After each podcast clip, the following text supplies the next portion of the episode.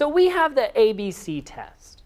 I give advice, I'm in the business of giving advice, and I'm compensated for giving advice. And we know if you meet that test, you fall in the Investment Advisor Act of 1940. And then we had a group that we accepted from that. We said, well, these people aren't investment advisors by law. We have a second group that we exempt from the Act.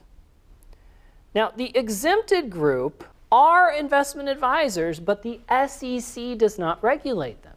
So the state may regulate them, but the SEC does not.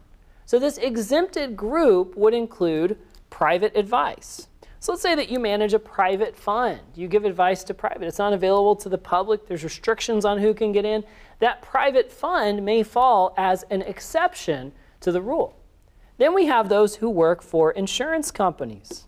If you only work for insurance companies, insurance companies are regulated by the state. So yes, you might be giving investment advice, but you're giving it to a state regulated organization. So the SEC might not be interested in that, the state probably will be.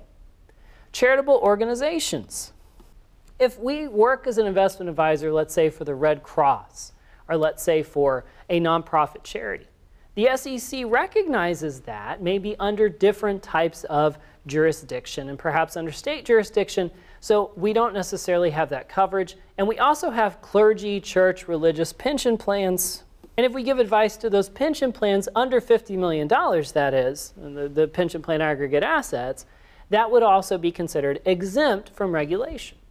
So these exemptions, to be clear, may be regulated by the state, but the SEC says, well, we're going to go ahead and exempt these groups from regulation.